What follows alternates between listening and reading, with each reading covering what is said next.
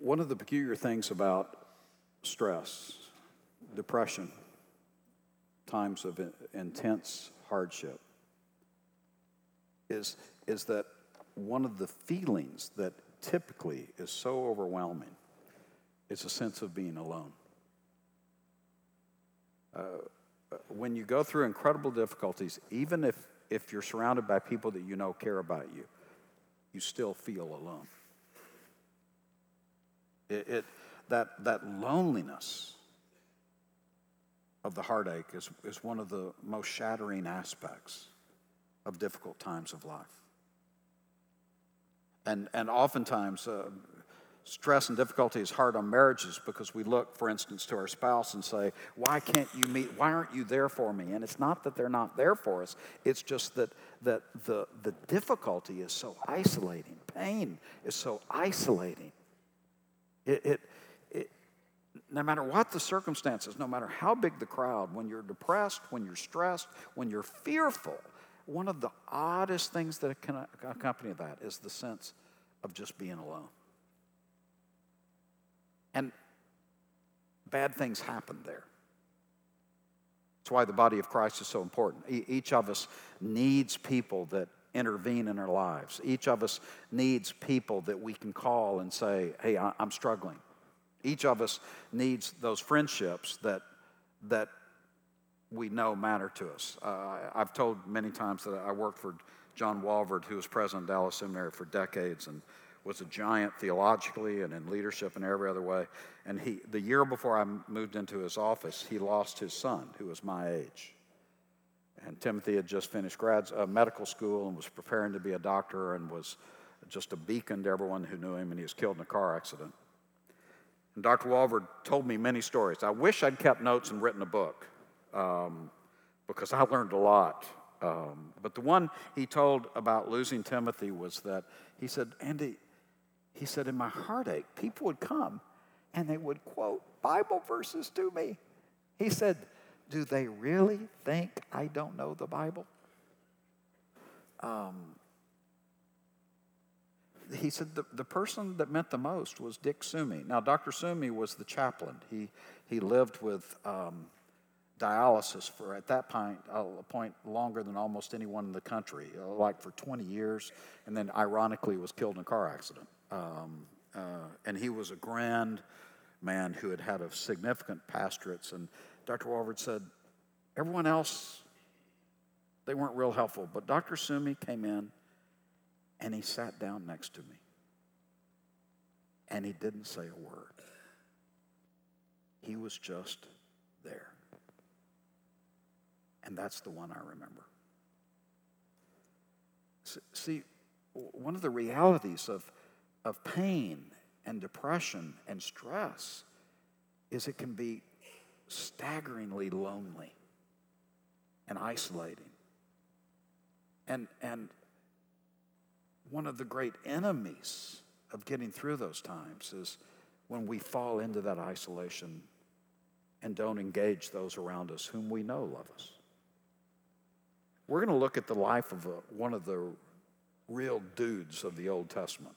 If you look in your Bible dictionary under dudes, Elijah should be there. I mean, he was a dude. He, he uh, we were at Mount Carmel on our Israel trip, and there's a huge bronze statue of him. He is the, the uh, uh God fearing Jews to this day believe that Elijah comes and instructs their rabbis uh, according so that they understand the Torah better. They believe that He is with them when they celebrate the Passover Seder. They, they believe that, that He attends um, the uh, circumcision of their boys. Uh, they believe that He will return when the Messiah finally comes. He is hugely significant to the nation of Israel and its, and its and Jewish worship.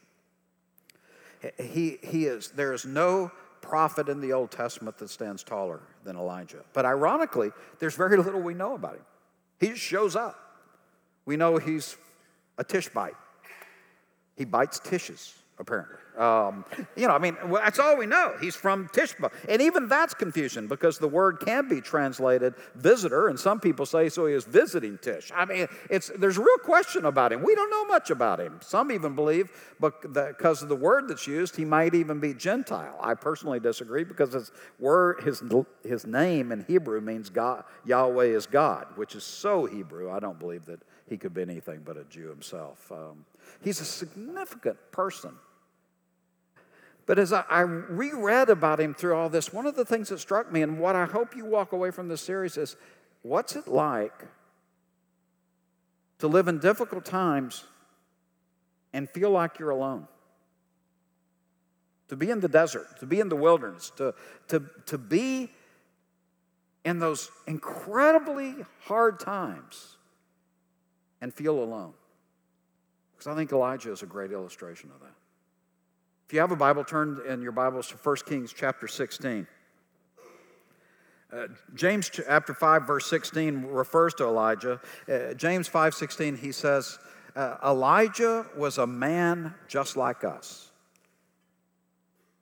Isn't that incredible? By the authority of Scripture, Elijah was no different from you and me. One of the things we like to do when we read biblical characters and say, yeah, they're not like us, though. They were somehow special. But James says, no, he was just like us. And he fervently prayed, and because of his prayer, there was no rain for three and a half years. Which, by the way, tells us something about prayer. It's not the prayer, the one praying, that gives prayer power, it's the one to whom you're praying that gives prayer power. Uh, we often think, well, my prayers aren't answered because I'm just a little old me. Well, that's, that's the confusion. It's, it's not about us, it's about the one to whom we're praying. And James says, Elijah, he was, he was just like us. In fact, we know from Scripture he wore camel hair clothing, couldn't be comfortable. Uh, the rabbis say it was black camel hair. I always envisioned a camel hair sport coat with a you know a nice handkerchief in the pocket, but but it was black camel hair. He lived out in the wilderness, which we think of trees. It was more like desert, except for the floors were rock and not sand. And he was a Tishbite. But he prayed. And because of his prayer, the rain stopped for three and a half years. Before we get to that, I want you to look with me at 1 uh, Kings chapter 16, beginning with verse 23. Let's set the stage, the timing of when Elijah came. Uh, evil times. In the 31st year of Asa, king of Judah, that is the southern kingdom, in the northern kingdom, Omri became king of Israel, and he reigned 12 years, six of them in Tirzah. And then he bought the hill of Samaria from Shemer for two talents of silver and built a city on the hill and called it Samaria after Shemer, the name of the former owner of the hill. And Samaria became the capital of the northern kingdom of Israel. But Omri did evil in the eyes of the Lord and sinned more than all of those before him. Well, there's good to be known for something, right? Um, he walked in all the ways of Jeroboam, son of Nebat, and in his sin which he had caused Israel to commit, so that they provoked the Lord, the God of Israel, to anger by their worthless idols. They notice that he caused the nation to sin by his leadership. He was idolatrous, which brought anger from God and, and did great damage to the people. As for the other events of Omri's reign, what he did in and the things he achieved, are they not written in the book of the annals of the king of Israel, which we don't have? Omri rested with his fathers and was buried in Samaria, and Ahab, his son, succeeded him as king. And in the 38th year of Asa, king of Judah, Ahab, son of Omri, became king of Israel, and he reigned in Samaria over Israel 22 years. Ahab, the son of Omri, did more evil in the eyes of the Lord than any of those before him. He outdid dad.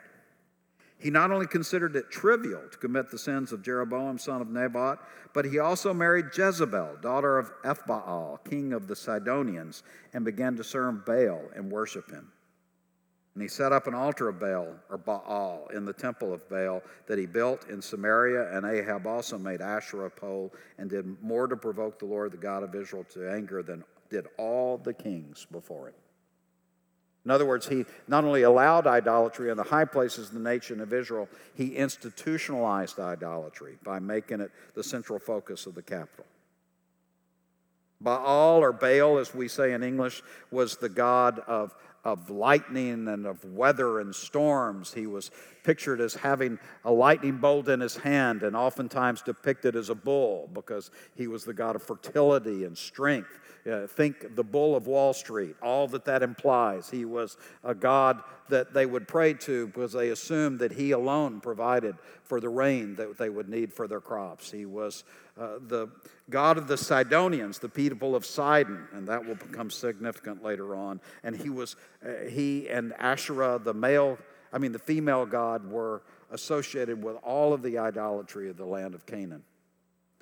And this king, made it the official religion of the nation of Israel, in effect, by setting up the temple in the capital. And then there's an odd sentence afterwards, but I think it explains so much. Uh, verse 34 In Ahab's time, Hiel of Bethel rebuilt Jericho. Well, that seems like a good enough idea. He laid its foundations at the cost of his firstborn son Abiram, and he set up the gates at the cost of his youngest son Segub, in accordance with the word of the Lord spoken by Joshua, son of Nun. Huh? Uh, Joshua 6:26 says, At that time Joshua pronounced this solemn oath. Cursed before the Lord is the man who undertakes to rebuild this city Jericho. At the cost of his firstborn son will he lay its foundation at the cost of its younger son will he set up its gates. Under Ahab, they disregarded the curse and word of the Lord and rebuilt Jericho, and as a consequence, they expended, experienced the results of what Joshua had predicted. Um, some scholars believe just simply that his lives, the lives of his sons, were taken. I personally think there is a more accurate solution that fits the text better. Excavations in, in the land of Canaan have found in the walls at the gates of ancient cities jars with the uh, skeletons of infants in them. According to Canaanite worship, they would at times sacrifice infants and put their, their skeletons in the walls surrounding the gates to ward off evil spirits and to bring power to the nation. I personally believe that's what he's implying. Because it's showing just how far the nation has fallen. Canaanite worship often included human sacrifice, especially children, and this is an example of that, and it's a demonstration of just how evil the times were in the nation of Israel. 17:1 Now Elijah the Tishbite from Tishba in Gilead said to Ahab, As the Lord, the God of Israel, lives, whom I serve, there will be neither dew nor rain in the next few years, except at my word. Now that's stout. That's why I call him the dude. He walks up and says, It ain't going to rain unless I tell it to. Have a nice day. You know what I'm saying? We know nothing about him. But according to the book of James, which I suspect is based on rabbinical tradition, he had earnestly prayed and he knew that God's consequence for Israel when they were disobedient included drought. If you read Deuteronomy chapter 11 in the context of the promises for the nation of Israel, it specifically says to Israel, If you pursue other gods, if you leave me, then I will stop the rain and you will go hungry. So that Elijah, on the authority of Scripture and after fervent prayer, has the courage to go to the king and say, God is bringing this judgment. And that's a lonely thing to do. That's a lonely thing to do. Eh, Elijah is this guy who's just like you and me, but he believes God's word. He, he respects God's character. He prays fervently and trusts God to do what he says he will do. And as such, he's one of the most significant characters in all of the Old Testament. Then the chapter turns, and I believe the rest of the chapter is, is really designed in some ways for us, but in many ways, it's telling about things that were for Elijah. In fact, uh, Chrysostom, the, the greatest preacher of the church fathers, said that these stories are when God instructs Elijah of what it means to trust God in his own life. Because, he, see, oftentimes when we're young in our faith, we have courage and boldness. You know, we, we, we just don't know any better but to believe God. Over time in our faith, though, we find that trusting God's not so simple. And our faith has to be strengthened for the hard times, for the times when God's answer to our prayers is not yet. And, and when we have to have our heart shaped to be more like God's heart, not with the boldness only, but also with the compassion and love for others. And the next two stories, we, we see God shaping Elijah's heart so that he is qualified to be the dude of the Old Testament. Look with me, if you will. Verse 2. Then the word of the Lord came to Elijah Leave here, turn eastward, and hide in the Kerith ravine east of the Jordan, and you will drink from the brook, and I have ordered the ravens to feed you there. So he did what the Lord had told him. He went to Kerith ravine, a wadi. It's a, it's a, it's a, just a big dry spot that during the rainy season has water east of Jordan, and he stayed there. And the ravens brought him bread and meat in the morning, and bread and meat in the evening, and he drank from the brook. Uh, God cared for him. Uh, someone has said, The will of God will never lead us where the grace of God cannot keep us. The will of God will never lead us where the grace of God cannot keep us. And God's intention for Elijah, having led him to speak with boldness to the king, now protects him to go to Kerith Ravine and be alone for a season in learning what it is to trust God. And then God, ironically, chooses to use ravens to bring him food. See, that doesn't, I mean, it's just another bird to most of us, but to a Jew, it's offensive because they were unclean. Uh, God uses unlikely things to provide and for a season, Elijah is taught of how God will provide for him. Verse 7. Sometime later, the brook dried up. Well, because there was this whole drought thing going. And because there had been no rain in the land. And then the word of the Lord came to him Go at once to Zarephath of Sidon and stay there. Well, Zarephath of Sidon, uh, Sidon is where Jezebel came from. Ahab's wife. Sidon are uh, the Phoenicians of Sidon are the ones who invented Baal. Baal was a, a god of the Phoenicians of Sidon, and therefore God is now moving him into the very heart of the enemy territory, if you will. And I've commanded a widow in that place to supply you with food. So he went to Zarephath, and when he came to the town gate, a widow was there gathering sticks. And he called her and said, Would you bring me a little water in a jar so I may have a drink? And as she was going to get it, he called out and said, And by the way, please bring me some bread. And as surely as the Lord your God lives, she replied, I don't have any bread. Only a handful of flour in a jar and a little oil in a jug.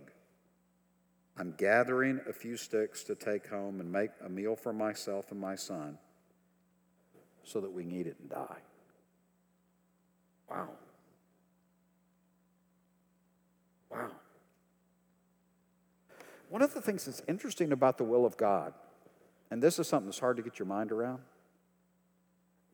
God will work in your life at the perfect time and in the perfect way to bless other people's lives as well. God's plan for Elijah was timed so that it would meet the need of this widow, who was a Gentile in the land of Baal. And sometimes I think God waits because he's just not quite ready to work in the lives of everybody around us. Jesus uses this story in one of his sermons when he goes to Nazareth. He says, you know, a prophet didn't welcome him in his own home. In fact, have you ever thought about why God eh, used Elijah to bless a widow of Sidon when there were plenty of widows in Israel? And that really messed with their minds and they threw him out. Um, but, but God had a particular concern for this woman. I think because she had a tender heart to the God of Israel. And, and because she had a particular need, and because she was uniquely qualified to teach the prophet about God. And, and so he brings her to her, brings him to her, and says, Would you bring me some food? And she says, Well, I'm about to prepare my last meal for me and my son. Verse 13 Elijah said to her, Don't be afraid. Go home and do as you have said. But first make a small cake of bread for me from what you have and bring it to me, and then make something for yourself and your son. For this is what the Lord of God of Israel says The jar of flour will not be used up, and the jug of oil will not run dry until the day of the Lord gives rain to the land. Did you catch what Elijah and God are doing to this poor woman? Did you catch it? Give me your last bread. That's what he said. She said, I only have one enough for one loaf. He says, Give that one to me. And then God will provide for you. Men and women, oftentimes, God will not bring the blessing we most want until He sees us take the step that we most fear. Uh, we, we tend to play this game of prayer chicken with God. God, I will trust you. I will obey you when you do what I want. And God said, that's not necessarily the way it works. Oftentimes, God will cause us to grow in our faith by challenging us to obey. And then He will bless that growing faith and obedience. Now, I'm not saying that therefore I can manipulate God. I'll go do something crazy and then he'll be obligated. I'm not saying that. I'm saying that in God's plan for, for directing and growing his people, his sovereignty doesn't erase the fact that we have a responsibility to act out of faith. And this woman is one of the heroes of Scripture because she takes her very last bread and gives it to the prophet and believes that God is big enough to provide for them. She's amazing. She's got, I think she's got much bigger faith than Elijah, just not as big a mouth, you know. And that's what happens. She went away and did as Elijah told her, so there was food every day for Elijah and for the woman and her family. For the jar of flour was not used up, and the jug of oil did not run dry, in keeping the word of the Lord spoken by Elijah. God provided for this woman in the midst of the famine because she took the step of faith. Verse 17 God causes Elijah to see his work on a whole new level. Sometime later, the son of the woman who owned the house became ill. He grew worse and worse and finally stopped breathing. And she said to Elijah, What, what do you have against me, man of God? Did you come to remind me of my sin and kill my son? She had a very common, uh, it was a very pagan view of what the deities were there to do. The, the pagan deities were, you know, uh, basically were, were to be manipulated so that we could be blessed. So we did sacrifices, we did all, all the things the pagan deities were designed to somehow manipulate the deity to do good things for us. But, but there was never grace or love in any of that. So her son becomes ill, and she says, So I guess you've shown up, just show me how bad I am. And, and apart from grace, that, that's a natural understanding of difficulties, isn't it? When we have difficult times, don't we have a tendency to, at least when it's difficult times in other people, to ask the question, wonder what they did to deserve it? You know, sometimes we'll even use that as an excuse not to help people. Well, look at, look at what they've done. Of course they deserve the difficulty. Uh, you know what I've learned as a pastor? We all deserve it. we, we all deserve it. Sometimes God grace we don't receive the consequences of what we deserve. But the reality is none of us deserves anything. I mean, we all made so many mistakes that we've gotten by with that we kind of like that charmed kid that thinks I can, I can get by one more time and then it'll be okay. And then when we it catches up with us, we say, oh, that's not fair. The reality is, none of us deserve blessings because all of us are broken and failing. And, and, and so she says to this man of God, I guess you're here to just show me how bad I am. You're going to bring judgment, and I'm going to lose the one thing that I care about in my life. But she doesn't know the God of Israel yet. Um, she's operating from a view of God apart from His grace.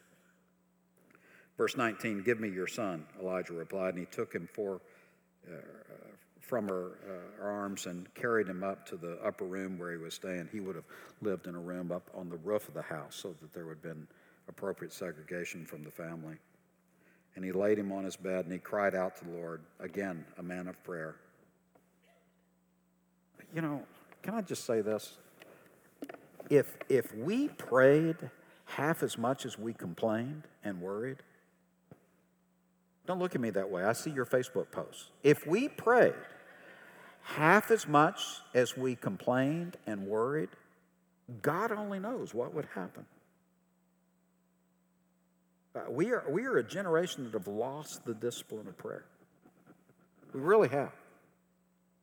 Um, uh, our idea of prayer is, is, is, and, and it's appropriate to shoot those quick, help me, Lord, prayers up, but, but that, that earnest prayer for our nation. God help our nation. I mean, everybody's unhappy with our political leaders, right? I mean, everybody's unhappy one side or the other. I mean, uh, uh, uh whether you're blue or red or donkey or elephant, everybody's unhappy, right? I know, because again, I read your posts. Um, and some of them could be edited a little. But, you know, the, um, are things in our life that we're not happy with. I mean,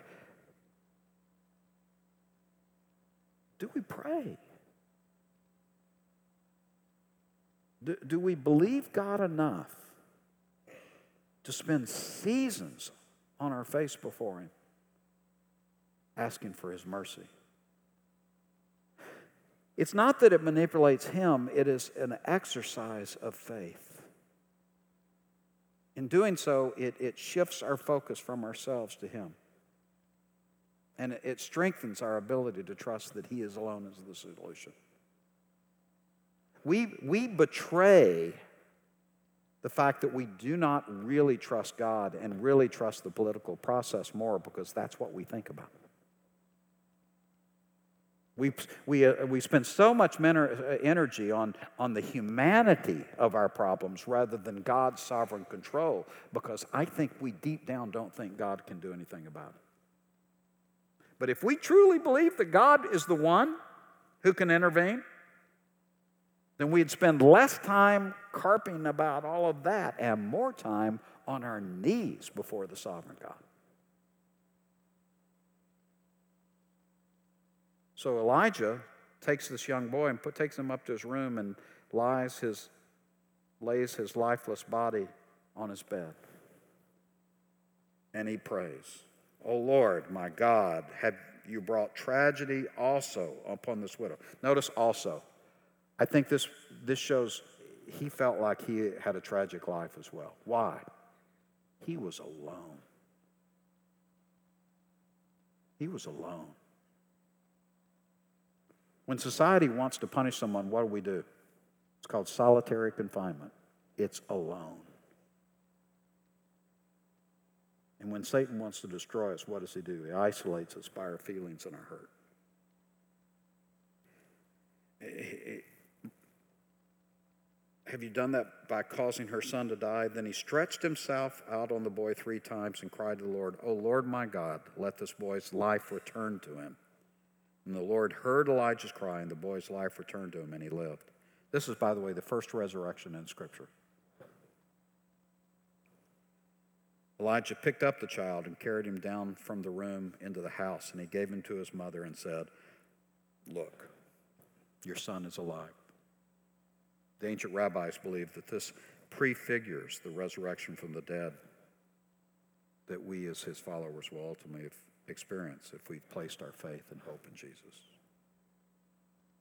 And then we have a confession of faith, I believe, by the woman. She said to Elijah, Now I know that you are a man of God, and it is the word of the Lord from your mouth. And it's true because I've seen him act.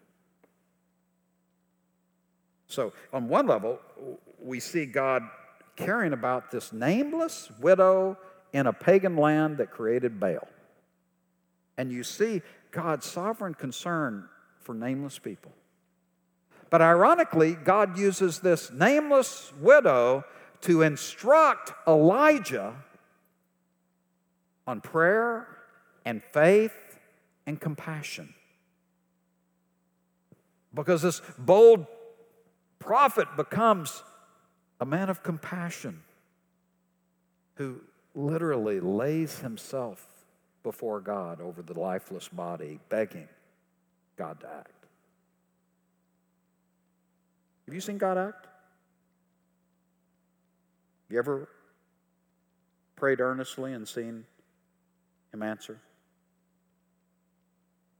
Is there something in your life right now that you must seek God for? Or is there a step of faith, a last loaf of bread that He's asking you to take? A step to make.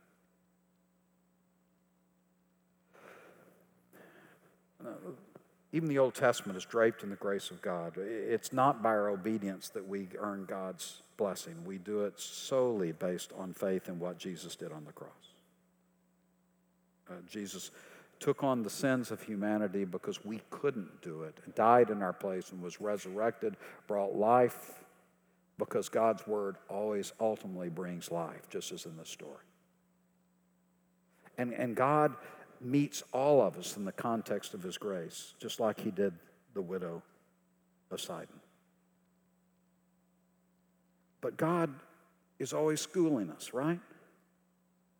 He's always teaching us that how we respond to that grace is to become so committed and, and convinced of it that we're willing to take steps of faith, trusting that His grace will be there and that His will is perfect, even when it's not exactly what we had in mind. I don't think Elijah woke up and said one day, You know what I'd love to do? I'd love to live in a ditch. That'd be fun. Eating food that dirty birds brought to me. That'd be cool. And then I'd like to go to a pagan land where they want to kill me and live on the roof of a poor widow who can't even feed her family. That sounds great fun. Let's go for it. Put it on Facebook. Wow. The reality is, oftentimes God will take us in directions we never anticipated. But what He does ask us is Do you trust me enough to take the step of obedience that I have for you? And that's what God may be asking you. Let's pray. Father, we thank you for the story of this man of God, a man who is just like us and yet whom you used to accomplish incredible things. Father, give us the courage of our convictions. Uh, help us to trust you enough that we'll take steps of faith, even when it feels as though we're alone. And show us yourself so that we might be strengthened. Lord, give us compassion for those around us whose struggles are even greater than our own. And thank you, Lord, that ultimately you don't meet us on our obedience. You meet us in your grace through your Son's death on the cross. And it's in his name we pray. Amen.